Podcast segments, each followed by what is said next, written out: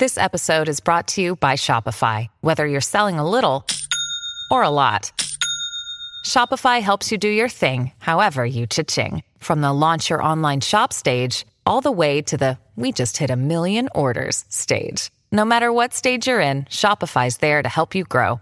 Sign up for a $1 per month trial period at shopify.com slash special offer, all lowercase. That's shopify.com slash special offer. Welcome to Human Circus.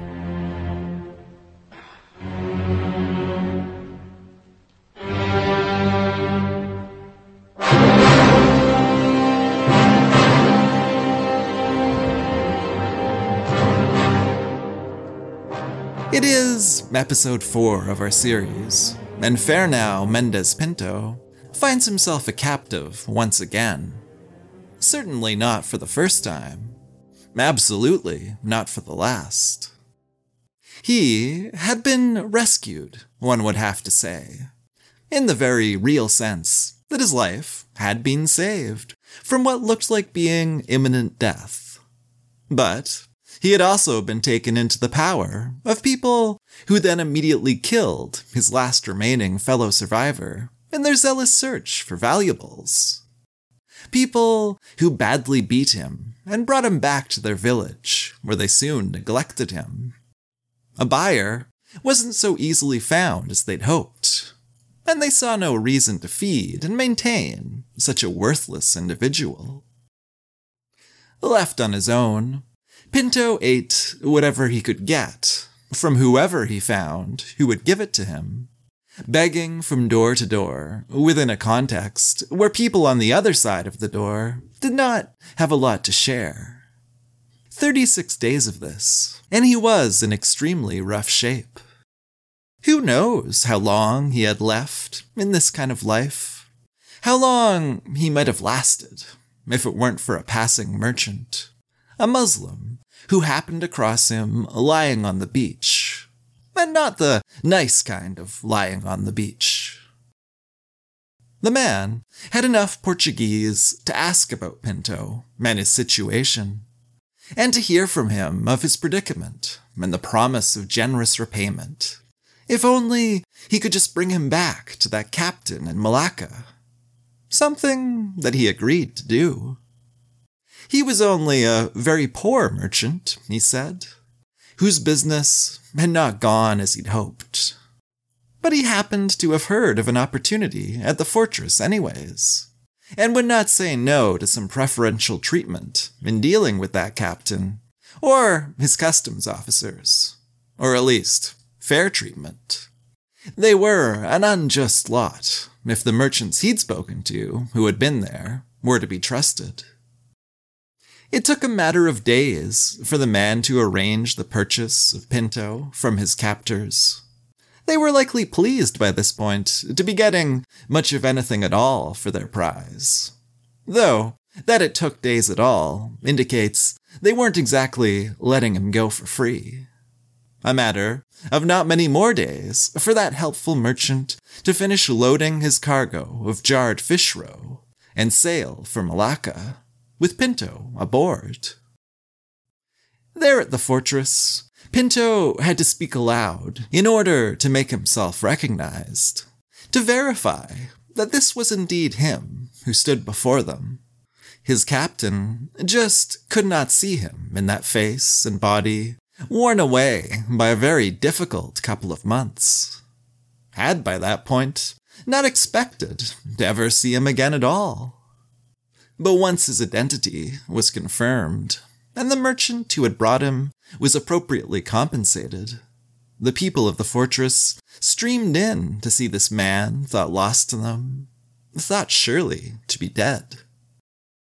They listened with amazement to his stories, and they contributed money. Traditional, then, Pinto wrote, so that he actually was left richer than he'd been to begin with. These things had a way of happening to him, though such bursts of good fortune simply would not stick. It will not surprise you to hear that it will not be all peace and prosperity from here on out. Pinto's story was really not that kind of thing. He would be relating a little more of the events in the region, tying up his story of Aru and Aceh, which we touched on last time, and also heading out to sea once again. A great deal of wealth was being generated all around him, and he still wanted to make some of it for himself. Not that such motivations were always the primary driving force behind his narrative, or any idea of motivation at all, really. Often he seemed to characterize himself as more of a witness than a determined participant. A swimmer on the sea of fate who could never really outdo the strength of the current and just had to float along managing what little he could, with wherever the waters would take him. Today, we will float along with him. Hello, and welcome back to Human Circus Journeys in the Medieval World, the podcast that is all about medieval travelers and the larger stories they took part in. You can support the podcast and myself at patreon.com forward slash human circus, where you can listen early, ad free, and more often, and do so for as little as a dollar a month. And on that note, I've been a little behind on the thank yous on here, which means that today I have a few people to thank. Today, I want to thank Michelle Stone, Dan McInlay, Herman Wegbreit, Janet Ackerman, Stephen Toth, Bernie Sucher, and David. Thank you all very much for your kind support. And now, back to the story. Back to the Fernão Mendes Pinto story. When last we left him, Pinto had been saved from shipwreck, but was not exactly in a good place. He was then, as you just heard, rescued again. This time by the timely intervention of that benevolent Rome merchant who brought him back to Malacca. As he had before when returning to the fortress, he related to Pero de Faria all that had happened and all he'd observed, telling of the circumstances of the Aru and the threat of the Achinese. At this point in the narrative, he paused to tell his reader what had become of Aru in his absence. And, as he'd foreshadowed earlier, in observing with distress that final period of preparation before the enemy was expected, it had not been good. In Pinto's depiction, Aru's defense is characterized as a brave one. They were bombarded by artillery pieces, besieged, but then rushing out to capture some of that artillery. Ultimately, betrayed. Their king left exposed after one of his leading men had been successfully bribed. That ruler, the one who had so recently hosted Pinto, who had warmly welcomed him in and expressed some harsh truths to him, was then shot with an arquebus. His city fell in the chaos that followed, and his body was soon stripped, disemboweled, and salted.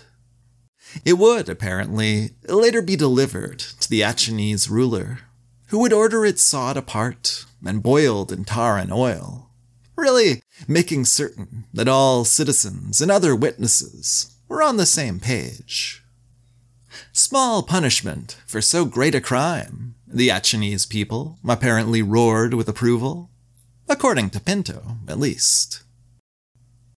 That is exactly how the kingdom of Aru was lost, wrote Pinto, with the death of this poor king, who was such a good friend of ours, and who, I believe, could have been saved with very little cost and effort on our part, if we had given him the help he sought.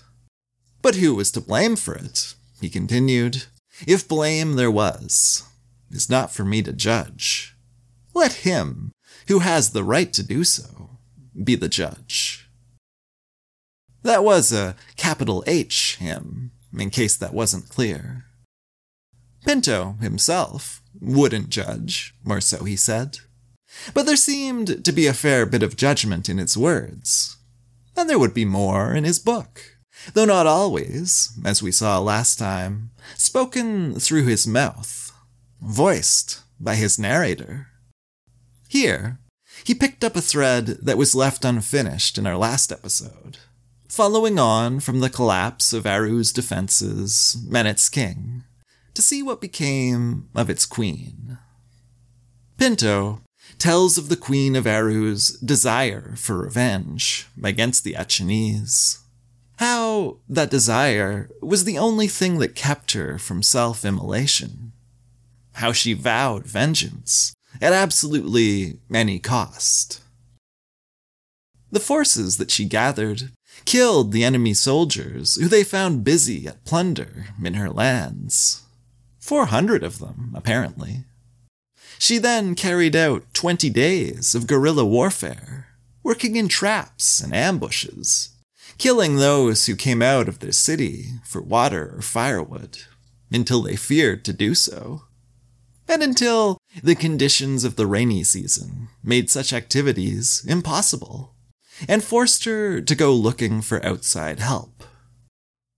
As her husband had previously, via his envoy, she looked for that help in Malacca. Pinto's telling has her warmly welcomed, escorted into port by a fleet under the command of the captain's own son. The son, as a side note, of Pero de Faria and an Asian woman. Something that the captain worried, in one of his letters, would disadvantage his child, particularly if he had not managed sufficient wealth to leave behind for him.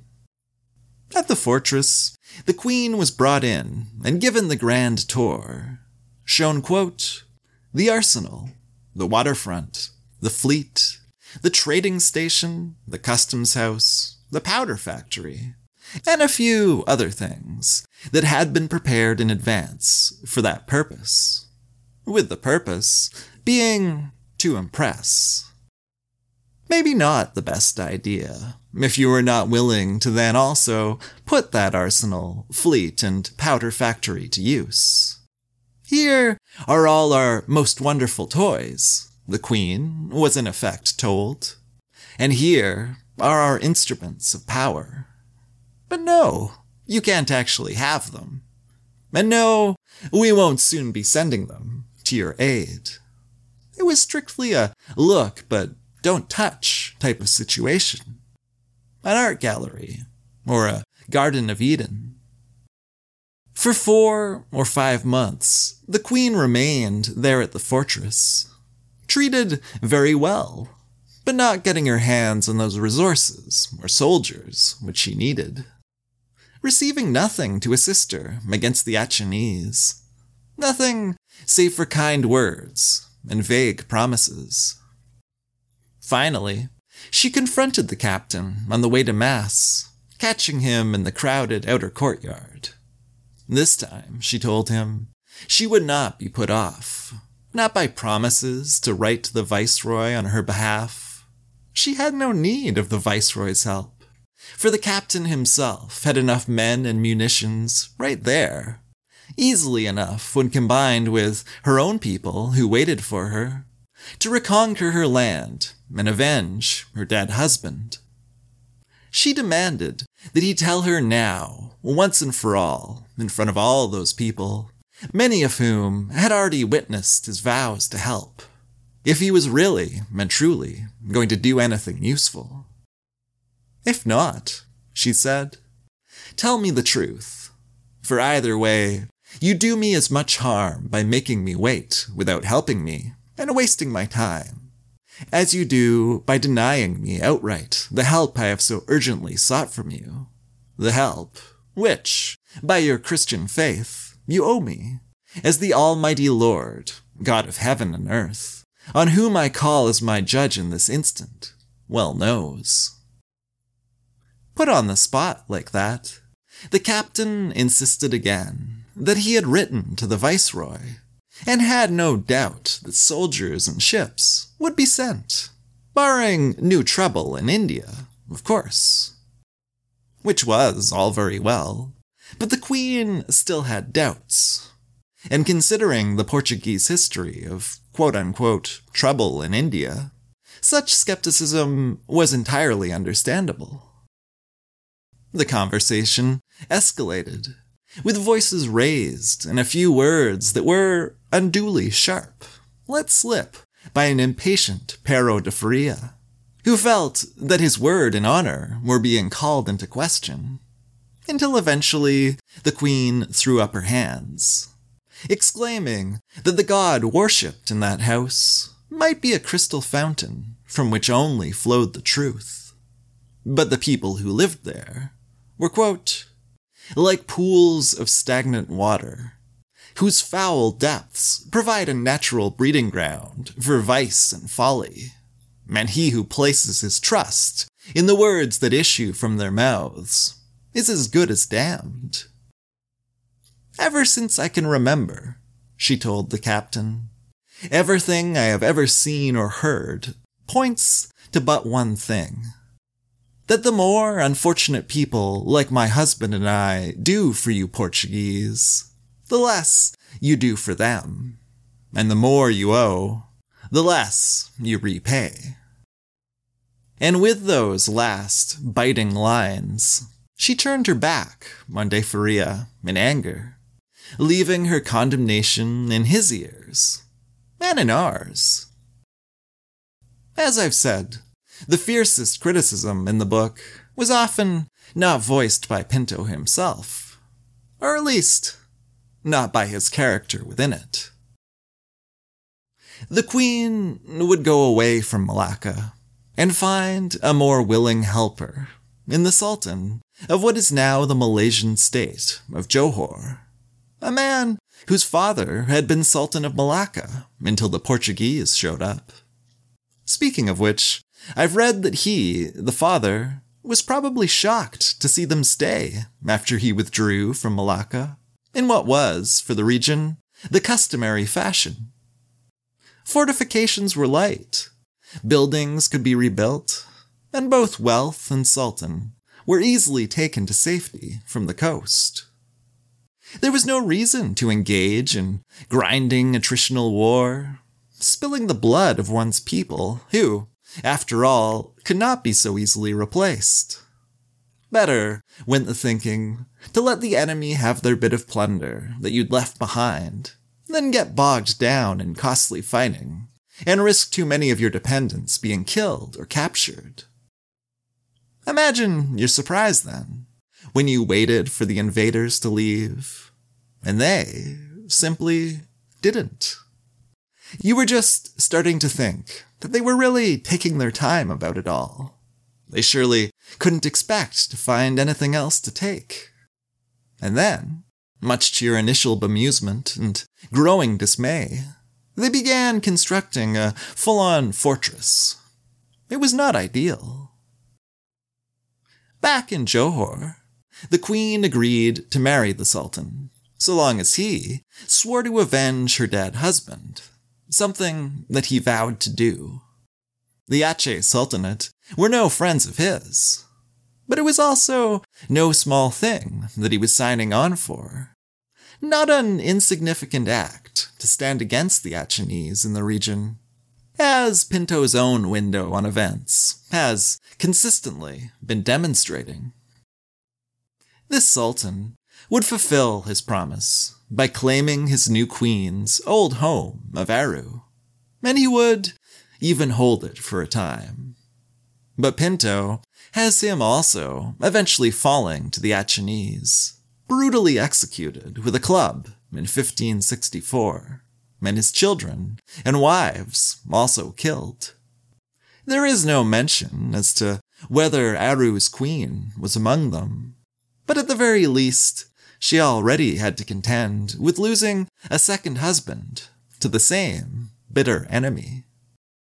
And I feel like I should say a little more here about that bitter enemy, just so I'm not characterizing them purely as some kind of murderous nation of nothing but killers, terrorizing one Portuguese acquaintance after another, like some sort of barely understood whisper of horror beyond the walls that occasionally swept in with irresistible force.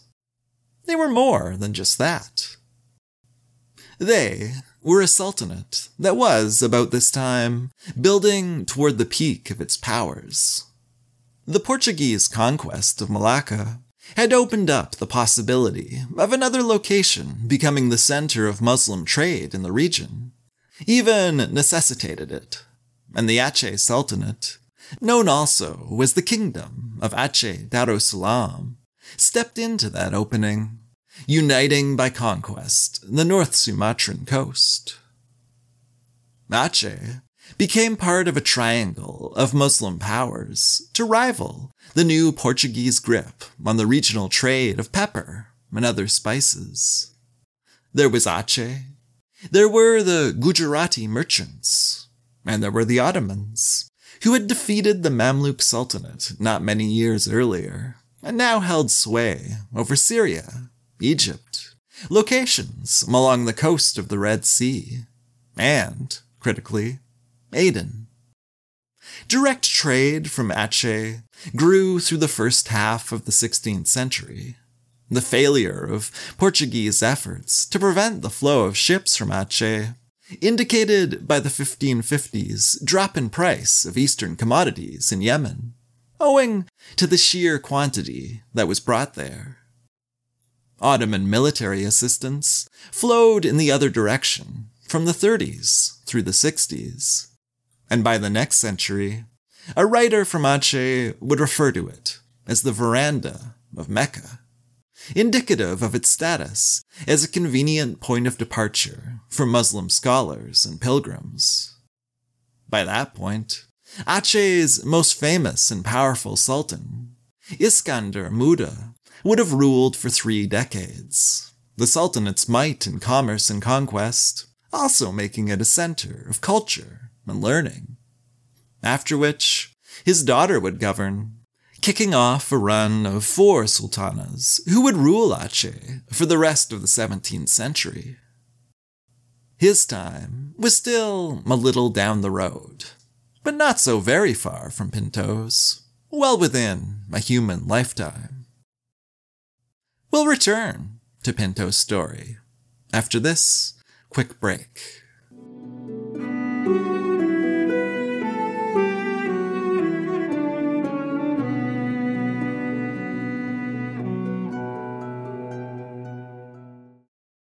Back in Pinto's more immediate narrative, our protagonist was again sailing forth from Malacca. One would not blame him if he didn't want to.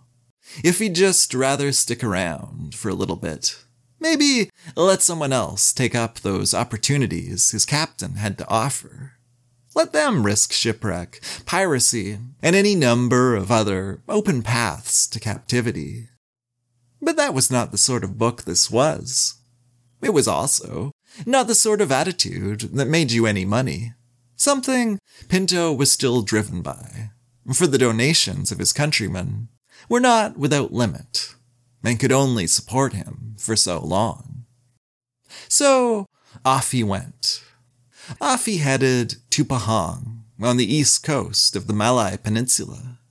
The Sultanate there had once been a dependent of Malacca's, before the Portuguese had come along. Their relationship with the new arrivals had, for a time, been a friendly one. But when it had turned, in the early 1520s, it had really turned. Captains were killed, along with their men, some of whom were reported to have been strapped to cannon mouths and blown apart. Hostilities to which the Portuguese responded in kind.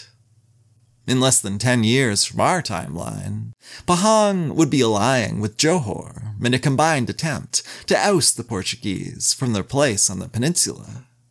For now, though, it was apparently perfectly safe for Pinto to visit, and was indeed home to a resident Portuguese commercial agent, a man named Tome Lobo, perhaps the very same Tome Lobo who was said to have survived an attack on his ship 20 years earlier, was said to have been the only one aboard to swim ashore and make his way home to Malacca.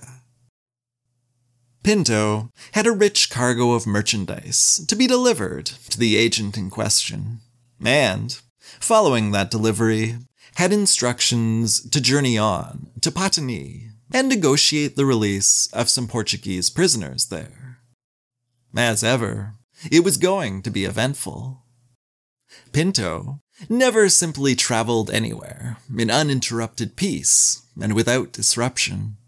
Six nights of sailing might be entirely all right, as in this case they were. But on the seventh night of the voyage, there was heard the sound of loud cries, potentially alarming in any situation, but especially so when you were out on the open water and couldn't really see anything. A little better an hour later, when a low, shapeless lump was spotted in the water. Pinto seems to have been in charge of the expedition at this point, for he says here that there were some aboard who wanted him to carry on without further investigation. I was told to mind my own business, he wrote, and go on my way to where Pero de Faria had sent me, instead of wasting time, when I knew full well that the loss of even so much as an hour in that latitude could affect the entire outcome of the voyage, placing the cargo at risk, and leaving me to give a poor account of myself in the event of a disaster. There were those concerns, and there were also the inherent dangers of involving yourself in anything unexpected when out on the water. Dangers which Pinto was by now pretty familiar with.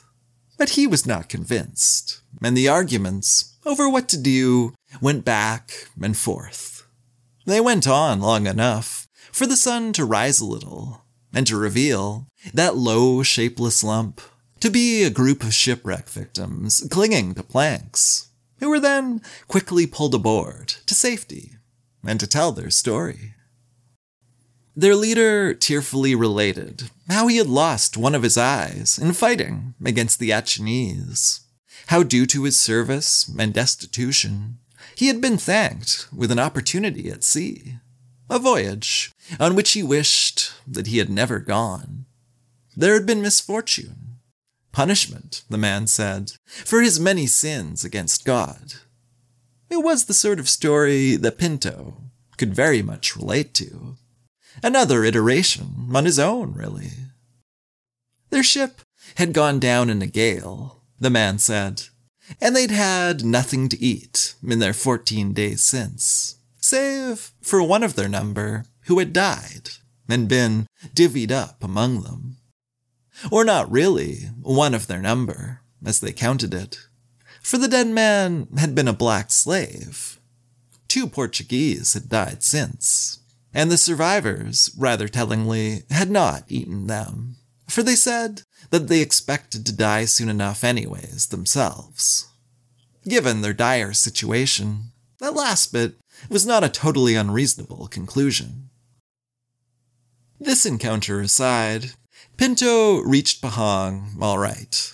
He went upriver to his destination, located the captain's commercial agent, and delivered his cargo to Tome Lobo. Everything going perfectly smoothly. But then, when he made ready to depart for Patani, Lobo pulled him aside and begged him not to go, insisted, rather, that he absolutely must not go, for it would not be in his captain's interests if he did. Lobo's life was in danger, the agent told Pinto, his life and the merchandise in his warehouses, in which Pero de Faria had invested substantially. There were men in the town who were not at all pleased with the Portuguese. Men who had reason to feel hard done by in their trade with Malacca, having received rotten dry goods in return for their silk and eaglewood, and seen their profits disappear. They'd already tried to draw Lobo out, and expose him to violence more than once, creating the sort of circumstances in which a person such as him might reasonably die in the street. He needed Pinto to stay. Really needed it. And Pinto, though he really did not want to, agreed to remain for two weeks so that Lobo could conclude his business, convert his wares into the more portable form of gold and precious stones, and then come away with Pinto when he left. The first part went well enough, as Lobo, likely driven by an incredible sense of urgency to sell a little low, moved the dry goods out of his warehouse and moved in the more easily mobile diamonds, gold, and pearls. But this was Pinto's story. Pinto never just got to sail off in a ship full of treasure. Not without something going terribly awry. What happened in this case was that the ruler was slain, apparently murdered by a visiting envoy. Was said to have been a personal matter, not one of state, not one that had anything to do with Lobo or the rest of the Portuguese. But it made a little difference for our purposes. In the disturbance that followed, the agent's warehouse was stormed and 11 men killed. Lobo himself barely made it out alive, taking six sword wounds, one of which cut his face open down to the neck. And there was nothing at all to be done about those diamonds or that gold. The Portuguese survivors spent an anxious night on board the ship, already longer than I would have stayed around. And then, seeing that the general state of unrest and disorder appeared even worse in the morning, they fled. In Pinto's story, freedom is quickly gained and lost. Wealth is taken, then taken away. And so it would soon play out again. The Portuguese at Patani, their next destination, were outraged to hear of what had happened, and their petitions found a sympathetic ear with the ruler there. By all means, he was said to have replied to their requests. It is only fair that you should do unto others as they do unto you, and steal from others who steal from you. They were told that they may take what they must from any Pahang based ships until they had recovered what they'd lost. And so they did. A bit of seaborne piracy, paying back what had been left behind on land. It was all very tidy, the way the losses were so quickly erased and the books balanced. But of course, the events were not nearly so neat as they seemed. Unknown individuals in Pahang had killed 11 and taken much from the Portuguese. Now, the wronged parties would in turn seize three ships coming from Pahang, with no reason to think anyone aboard had been involved at the warehouse, killing 74 in the process. Negotiations would see the ships returned to their owners, only lighter in cargo by the amount that had been lost at Pahang. But that would have done very little for the 74, assuming, I suppose, that Pinto's report here was remotely accurate. Something which is, of course, ever in question. Pinto was 26 days in Patani when another Portuguese ship arrived with a mission to, quote, build up friendly relations that were of vital importance to our trade, which, frankly speaking, was our chief concern at the time. However, our real intentions were masked by a letter, delivered under the guise of an embassy, along with a costly gift. The captain of that ship had brought fabrics for trade, once he'd borrowed heavily to buy in the first place but he wasn't having much luck in Patani. He was informed that the fabrics really needed to be taken elsewhere to find their market. And when an eager crew was assembled to do so, both merchants and soldiers who had goods to sell and high expectations for profit, you knew that of course Pinto would be part of it. Just as you knew that when he wrote, and poor me, I happened to be one of them, that some form of disaster was not so far away. Never was, even when things began optimistically enough. The city they were headed for was indeed highly promising. It was said to offer ample security, and at just the time of year they were arriving, free port privileges and customs exemptions that drew in a great many interested visitors. It was, quote, so crowded with merchants from everywhere that it was said that well over 1,500 richly laden vessels had entered the harbor with an enormous variety of cargo from many different places. That, Pinto wrote, was the news we heard when we anchored in the mouth of the river. And we were all so happy and excited about it that we decided to enter the river as soon as the sea breeze shifted. But they did not enter that river. As they waited and ate dinner, they saw a ship emerge, saw its occupants drop anchor, and then, as they seemed to take notice of the Portuguese, to recognize them for who they were, raise it and approach them. There was little they could do to escape the grappling hooks of the larger vessel, or the seventy or eighty men who then burst out onto its deck hurling stones, javelins, lances, and spears in such profusion that it looked like rain from heaven. Only four escaped by diving into the water, one of them promptly drowning. The other three could only watch as their ship was efficiently emptied of cargo, and then holed and sunk. It was another low moment for Pinto. Extremely low. Finding ourselves wounded and destitute, wrote Pinto, the three of us who survived the disaster suddenly broke down and cried. And we began hitting ourselves like madmen, for we nearly went out of our minds at the thought of what we had witnessed less than half an hour before. We carried on that way for the rest of the day, and having noticed that the terrain all around us was swampy and teeming with lizards and snakes, we decided that we had better stay there for the night also, which we spent almost shoulder deep in the slime. It was indeed yet another dire situation for our deeply unfortunate friend. Truly, or at least truly within his own narrative, a person who absolutely could not walk out the door in the morning without having his leg gouged open by the neighbor's dog and his car hijacked the lights. There's a bit of a Jobian element about it all. Not so many boils, admittedly, but certainly a more than healthy portion of trials, tests, and suffering.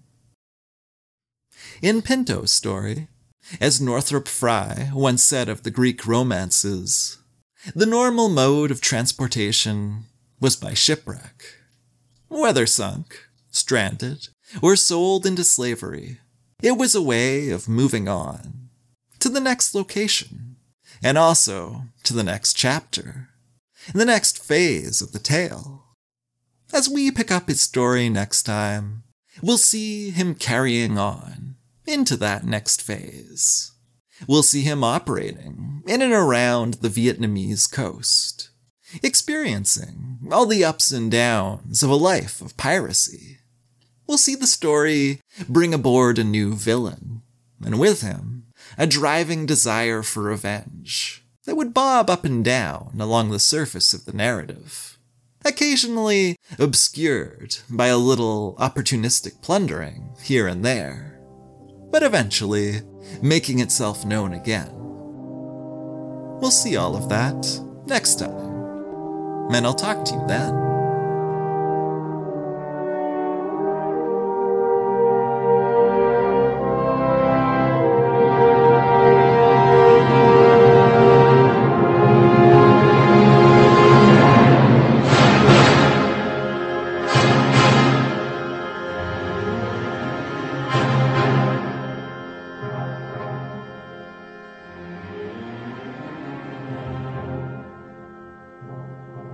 Human Circus will return.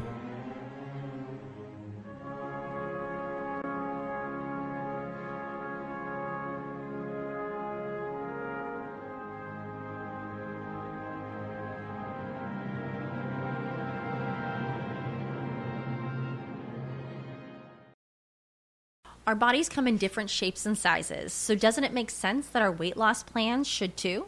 That's the beauty of Noom. They build a personal plan that factors in dietary restrictions, medical issues, and other personal needs so your plan works for you. Noom doesn't restrict or shame when you want to treat yourself. Their flexible program focuses on progress instead of perfection. You don't have to give up carbs or anything. And with their daily lessons, you can learn something new about your food choices every day.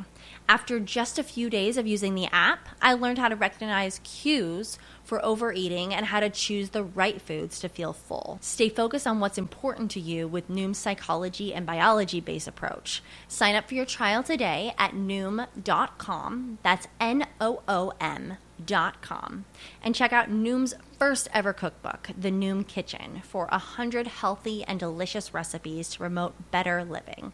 Available to buy now wherever books are sold.